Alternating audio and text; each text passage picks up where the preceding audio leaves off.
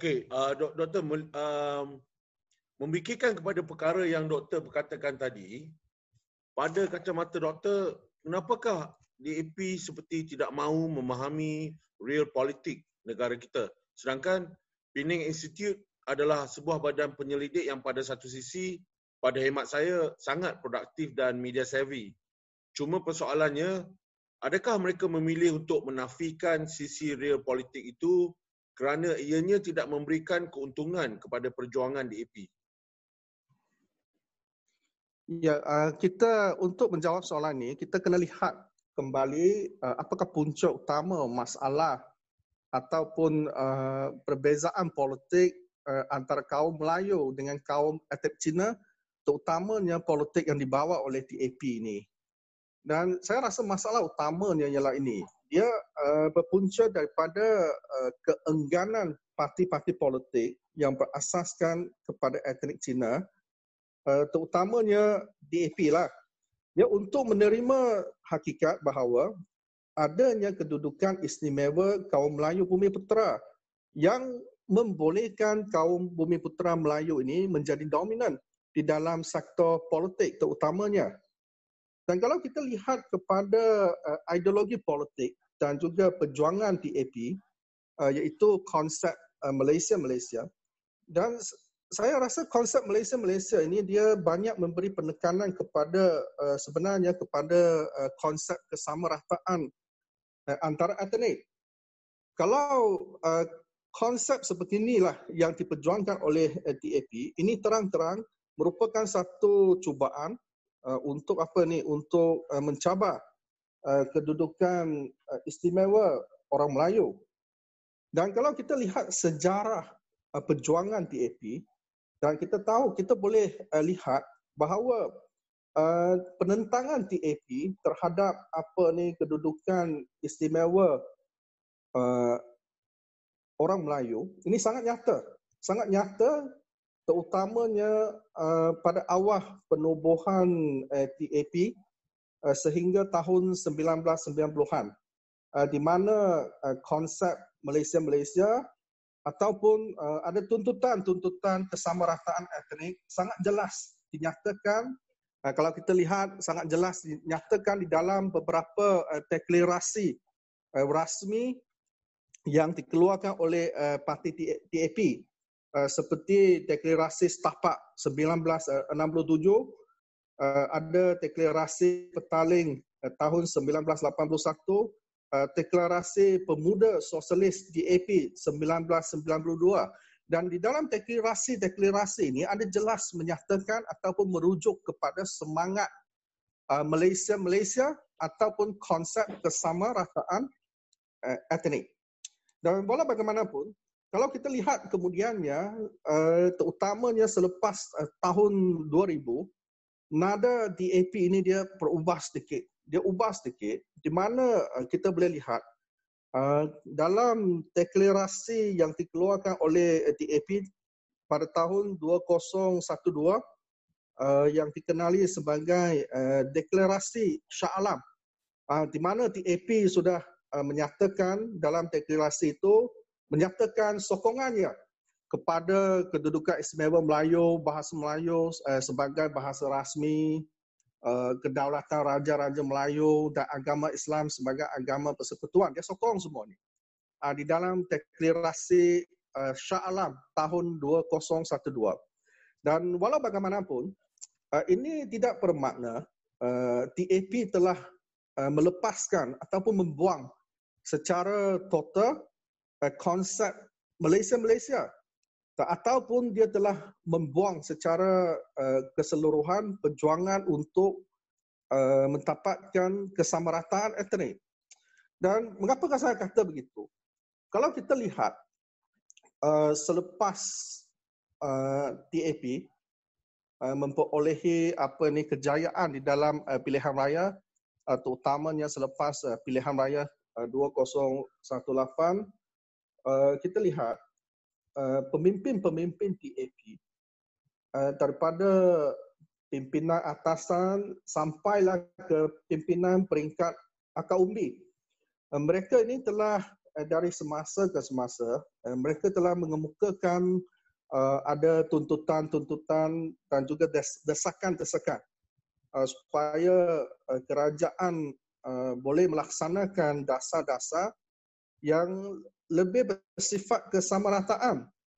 Dan salah satu salah satu contoh yang paling nyata lah yang boleh kita lihat yang boleh menggambarkan pendirian uh, politik TAP terhadap isu ini ataupun terhadap kedudukan uh, istimewa uh, orang Melayu ini ialah di melalui apa nama uh, satu desakan ataupun tuntutan yang dikemukakan oleh uh, pemimpin-pemimpin muda.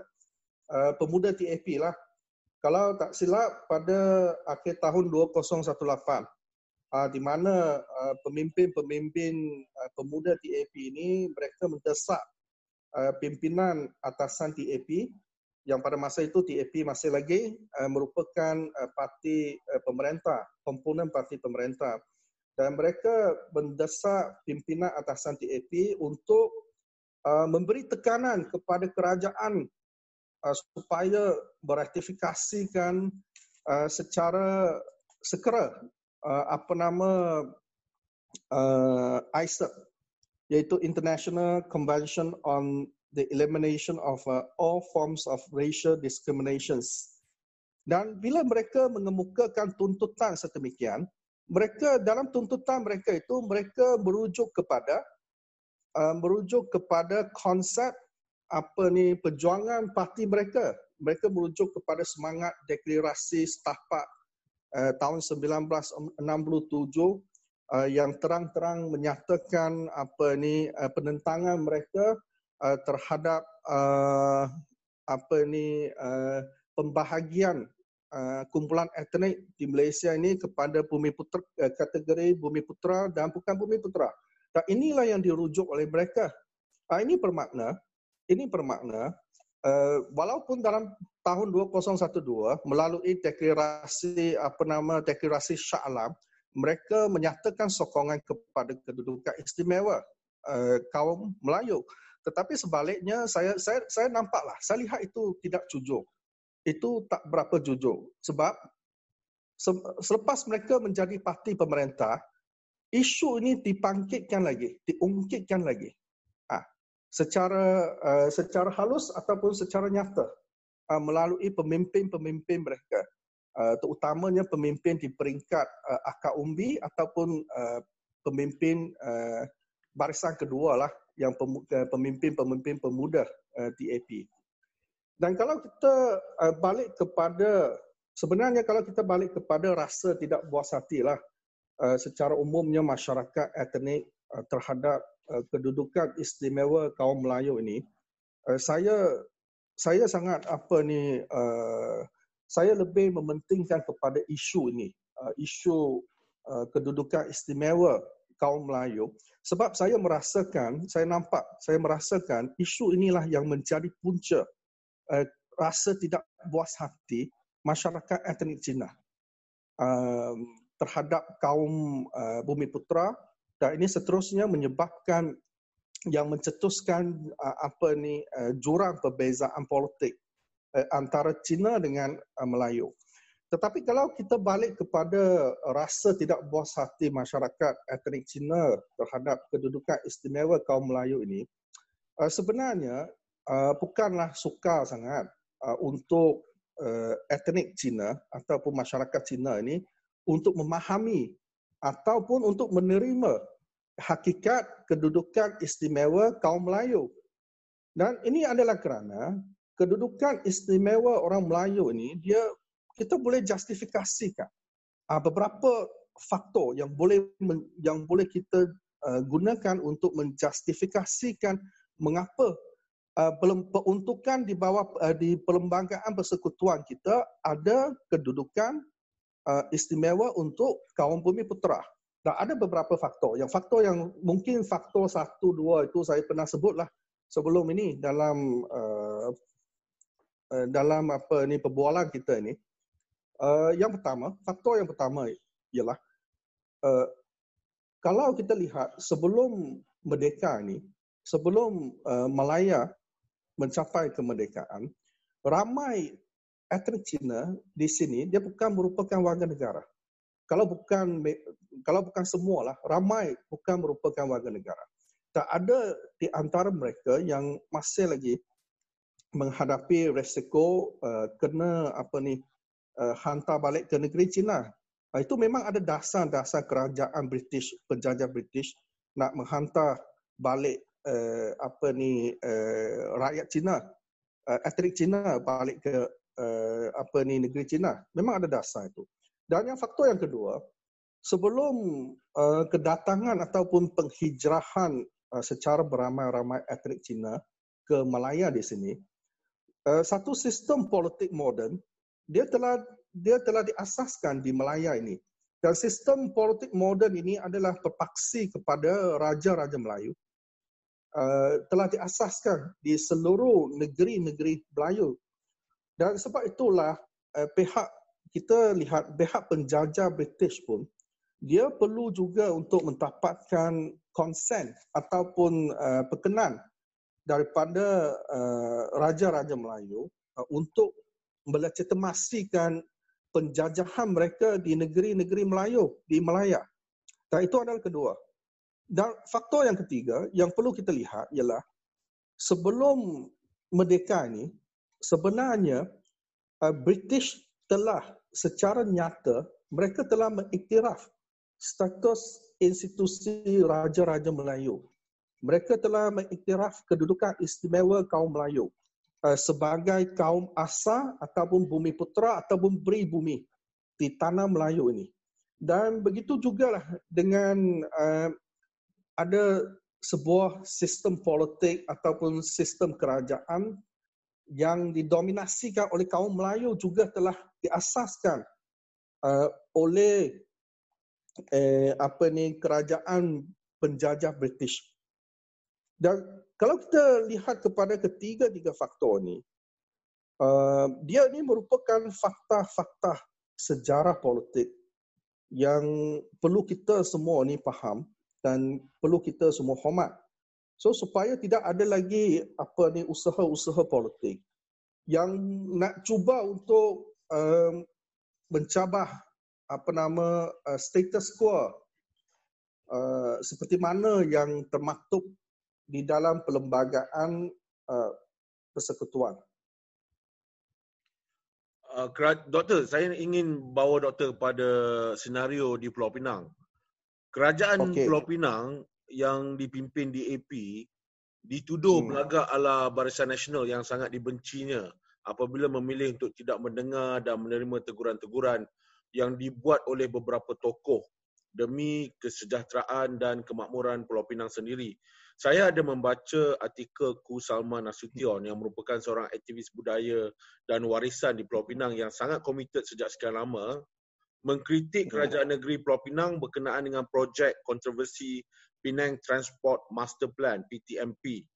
Saya juga ada hmm. membaca uh, tulisan Kua Kia Sung mengkritik kerajaan DAP apabila menemplak beberapa pandangan dan panelis yang dibuat semasa satu majlis uh, Penang Forum.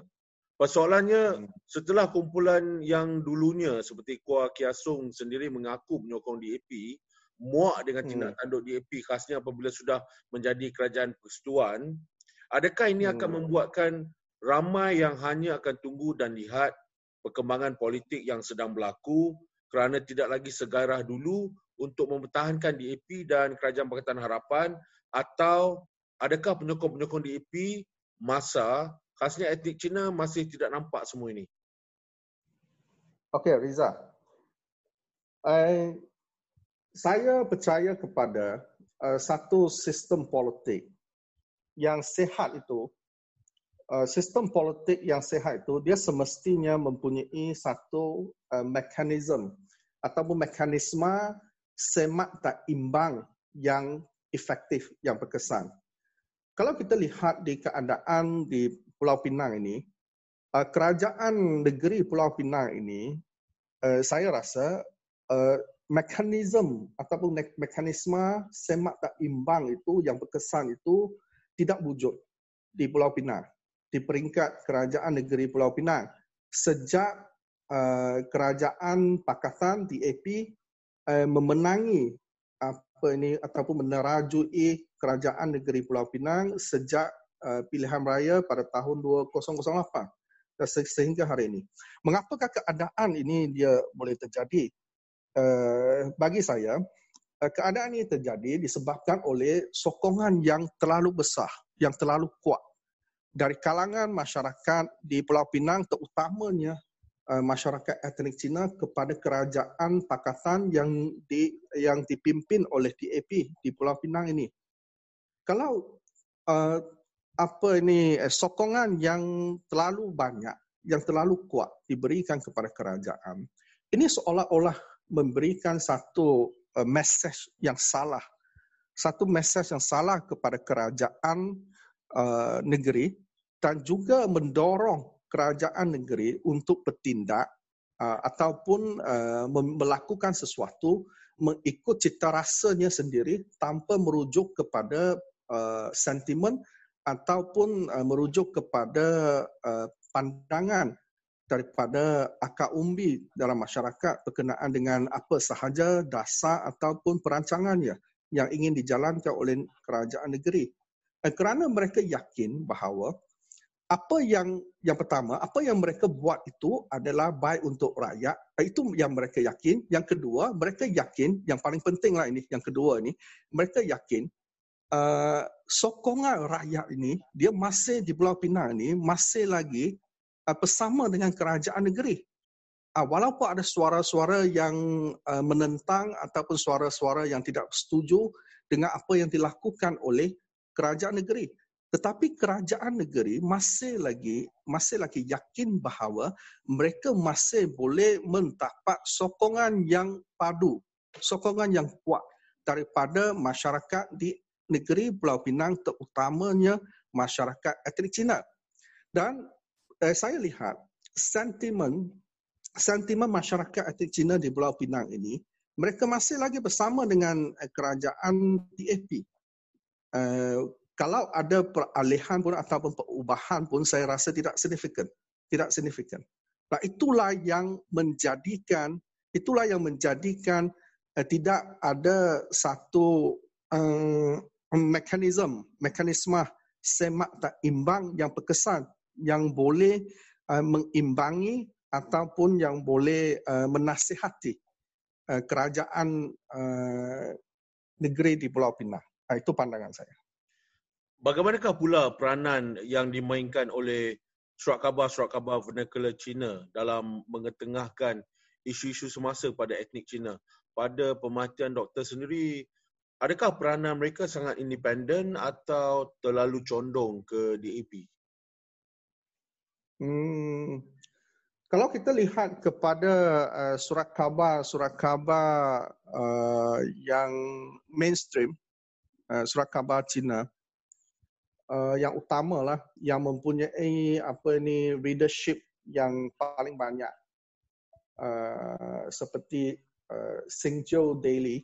Kalau di Pulau Pinang ni banyak yang uh, orang Cina yang banyak membaca ni surat khabar uh, Guanghua Guanghua dan uh, saya lihat sebenarnya uh, laporan-laporan yang apa ni uh, yang dibuat oleh surat khabar Cina ini dia agak independen sebenarnya. Dia ag- agak independen dan sehingga kan uh, ada banyak insiden uh, di mana laporan-laporan yang dibuat oleh surat khabar ini uh, menimbulkan rasa tidak puas hati daripada uh, parti uh, parti TAP uh, yang mengatakan bahawa laporan itu bias uh, laporan itu adalah uh, propaganda untuk uh, menyokong uh, MCA dan Barisan Nasional, terutamanya surat khabar uh, Singzhou Daily. Sebab Singzhou Daily ini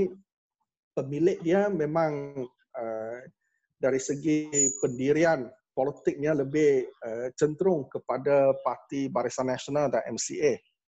Uh, so saya uh, bagi saya saya tak nampaklah uh, apa ni surat khabar vernacular ni, surat khabar Cina ni uh, ada memainkan peranan yang boleh uh, yang boleh memecah belahkan uh, masyarakat di apa ni uh, di Malaysia ini.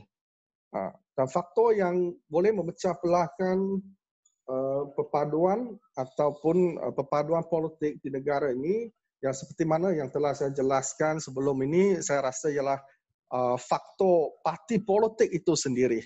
Parti politik itu sendiri yang uh, menyebarkan ideologi politiknya, yang menyebarkan propagandanya yang tidak selaras, yang tidak praktikal, yang tidak selaras dengan peruntukan-peruntukan perlembagaan persekutuan kita di mana mereka cuba secara halus ataupun secara nyata, secara terang-terang uh, cuba untuk mencabah uh, apa ni kedudukan istimewa uh, kaum Melayu, uh, institusi raja-raja Melayu, agama kedudukan agama Islam sebagai agama persekutuan dan sebagainya. Itu yang saya nampak tu. Pada pandangan Dr. Low, ya. kenapakah uh, ramai etnik bukan Melayu seperti tidak senang dengan Akta Hasutan 1948? Walhal akta tersebut juga memberi legitimasi dan memelihara so to speak kewarganegaraan yang mereka perolehi. Adakah mereka tidak tahu akan hal tersebut atau mereka sememangnya mahu mengkritik status quo the non-negotiables dan mahu bebas berbuat demikian. Oh, ini ini kita kena kita boleh ibaratkan uh, isu ni dia seperti dalam uh, perlawanan pola sepak uh, perlawanan pola sepak lah ni.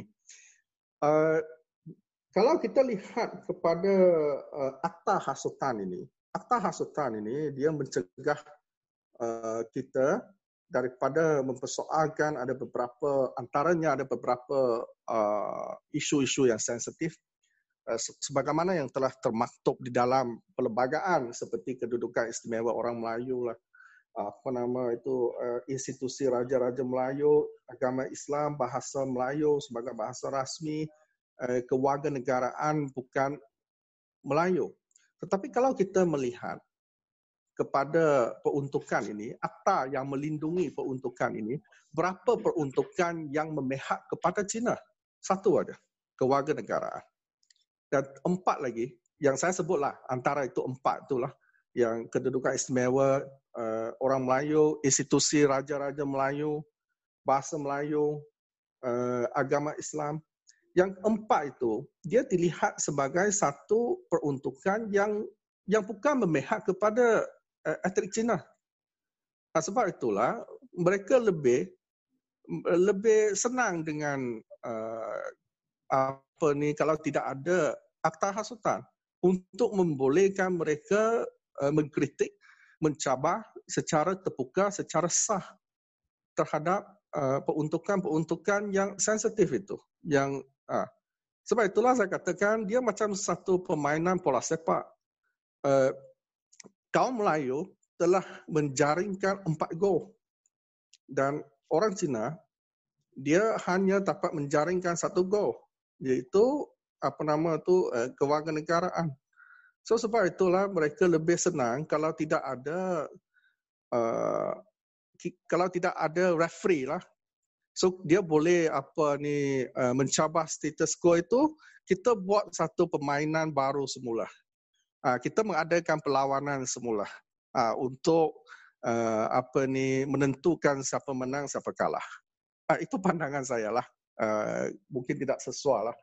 Tak berapa sesuai saya ibaratkan sebagai satu uh, permainan uh, di mana kaum Melayu telah menjaringkan orang Cina lah rata-rata melihat kaum Melayu telah menjaringkan tiga gol, empat gol. Uh, orang Cina hanya menjaringkan satu gol. Uh, itu Eh, kemenangan ini di pihak uh, etnik apa ni di pihak kaum Melayu. Uh, itu sebablah mereka uh, merasakan uh, apa ni uh, tidak puas hati dengan akta hasutan yang menghalang mereka untuk mempersoalkan keputusan ini, keputusan jaringan Go ini. Uh, walaupun uh, protes mereka ataupun ketidakpuasan hati mereka ini ad- adalah atas hujah-hujah seperti hak asasi manusia ataupun atas nama uh, anti diskriminasi tetapi tujuan akhir dia sama. Ha, tapi mereka cuma menggunakan nama hak asasi manusia dan uh, anti diskriminasi ataupun kesamarataan ha, untuk uh, melindungi ataupun untuk apa ni uh, melindungi uh, matlamat yang mereka ingin capai itu. Uh, itu yang saya nampak lah daripada uh, analisis saya. Allegory yang menarik, Doktor, nevertheless. Hmm.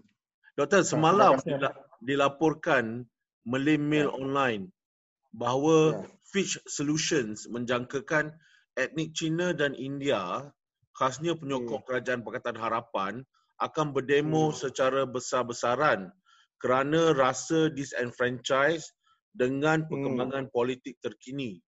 Dr. Loh melihat adakah ini berkemungkinan besar berlaku atau ini satu lagi momokkan agenda asing yang berkepentingan sama seperti lidah pengarang The Guardian yang jelas buta perlembagaan persekutuan. Okey, Riza. Bagi saya, kalau mereka etnik Cina dengan India, kalau mereka nak buat demonstrasi, saya rasa ini satu langkah yang sangat kurang bijaksana. Sangat-sangat bijaksana. Satu langkah yang tidak apa ni yang tidak mengambil uh, pertimbangan dari segi uh, politik uh, masyarakat majmuk di negara ini. Dan juga tidak mempertimbangkan faktor-faktor sejarah faktor-faktor seperti uh, perlembagaan uh, persekutuan dan sebagainya. Walaupun kita diberikan kebebasan dijamin kebebasan untuk membuat demikian di bawah perlembagaan tetapi kita harus ingat uh, dynamics ataupun dinamika dynamics uh, politics masyarakat majmuk dia begini. Seperti mana yang saya uh, sebutkan sebelum ini Riza? Politics ini dia adalah satu permainan uh, berkenaan dengan uh, nombor ataupun angka. Politics is a game of numbers. Etnik Cina dengan India bukan Melayu lah kalau peratusan dia campur sekali macam mana pun kita nak campur peratusan China dan India ni dia tak boleh melebihi majoriti. Ha. Orang Cina sekarang ni peratusan yang 24% uh, mungkin kurang juga. Uh, India pun tak sampai 8%. Kalau tak silap lah. Ini statistik yang yang terkini kalau campur sekali pun tak sampai berapa tak sampai 30 tak sampai 33 atau 34 peratus. Ha. Politik ini kalau ini dia dia berkenaan dengan apa ni uh, uh, nombor ni pengiraan kepala berapa kepala kita ada. Ha. Kalau kita nak petegir juga untuk menggunakan jalan sedemikian untuk Uh, menunjukkan ketidakpuasan hati kita, protes kita. Dan ini saya rasa kita uh, pemain dengan apa ni api. Uh, ini ini seolah-olah kita ni pemain dengan api yang bahaya. Dan bukan sahaja kita sendiri akan terbakar dan kemungkinan juga seluruh masyarakat akan terbakar juga.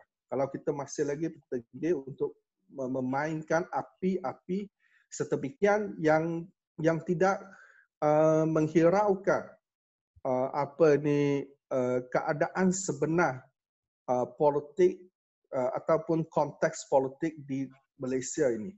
Uh, itu sangat bahaya. Dan bagi saya uh, jalan yang terbaik untuk kita selesaikan rasa tidak puas hati kita ini Uh, dia melalui ada ada ada apa nama saluran-saluran yang lebih sesuai yang boleh kita kita gunakan.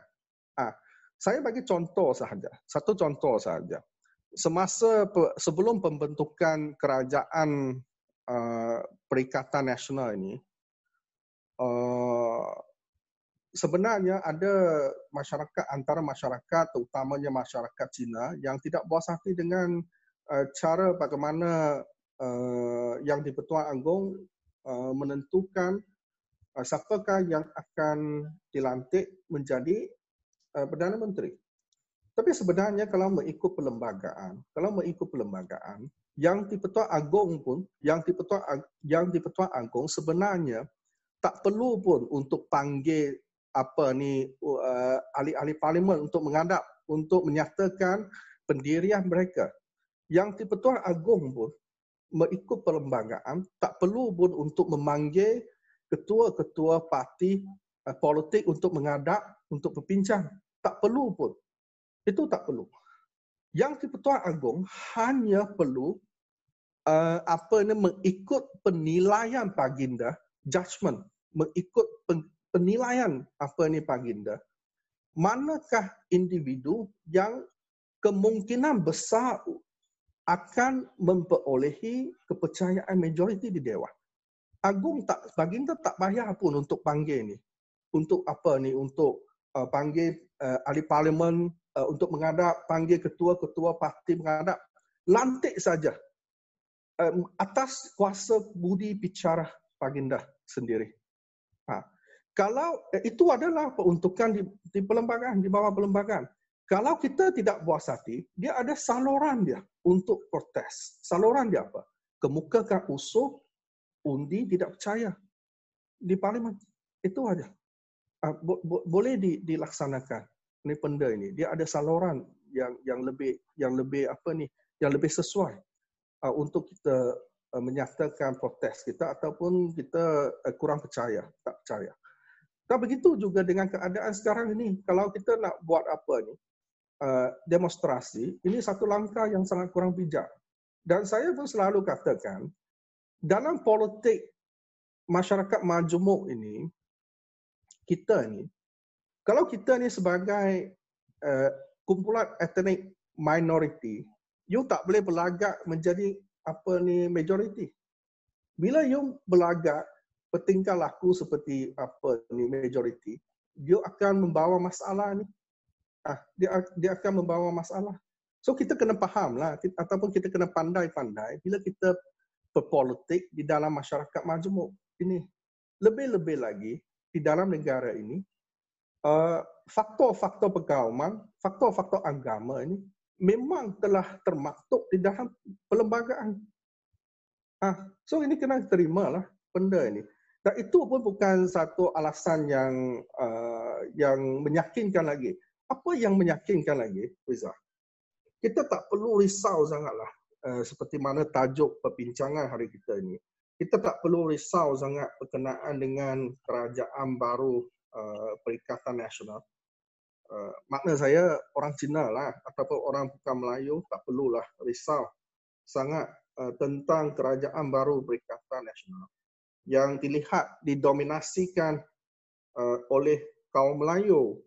Kalau kita lihat masa uh, apa nama masa kerajaan Pakatan Harapan pemerintah pun orang Melayu juga melihat kerajaan itu didominasikan oleh kaum Cina, uh, etnik Cina juga. Uh, sama sepertilah dulu uh, yang saya selalu sebut.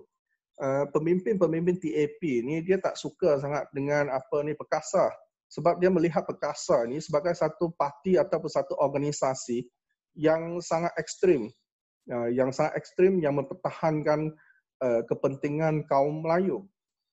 Tetapi bagi orang Melayu mereka melihat TAP ini sebagai perkasa Cina juga. Tapi mereka tak perasa.